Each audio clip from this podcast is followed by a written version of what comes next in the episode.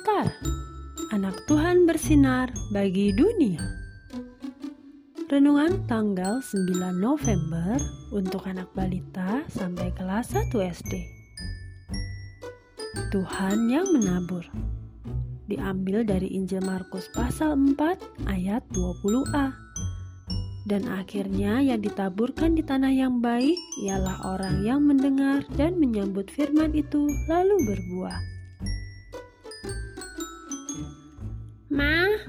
Tadi di sekolah minggu karena dia bilang, ayo adik-adik, biarlah hati kita seperti tanah yang subur.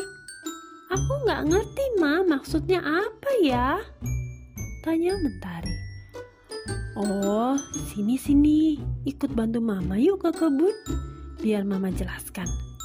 Ucap Mama. Mentari bantu menyiram tanaman ya, kata Mama. Iya, Ma, jawab Mentari bersemangat. Wah, Ma, tanaman aku sekarang sudah ada daunnya. Ucap Mentari melompat kegirangan.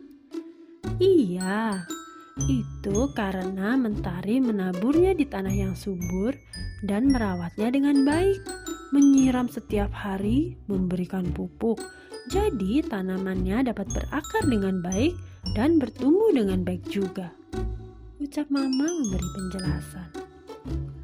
Nah, maksud hati kita seperti tanah yang subur adalah hati yang dipenuhi dengan hal-hal yang baik, hati yang bersuka cita, hati yang mau diberi pupuk setiap hari. Pupuknya itu adalah firman Tuhan, ucapan terima kasih, hati yang memaafkan kakak, adik, atau teman yang membuat kesal, dan hati yang tulus mau membantu mama kata Mama sambil menjelaskan kepada Mentari.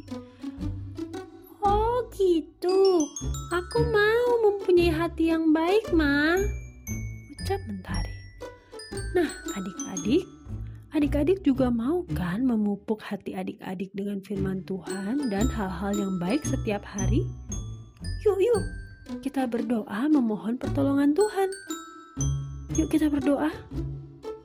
Tuhan Yesus, Tolong berikan aku hati yang baik, yang mau mendengarkan firman Tuhan dan melakukannya dengan baik.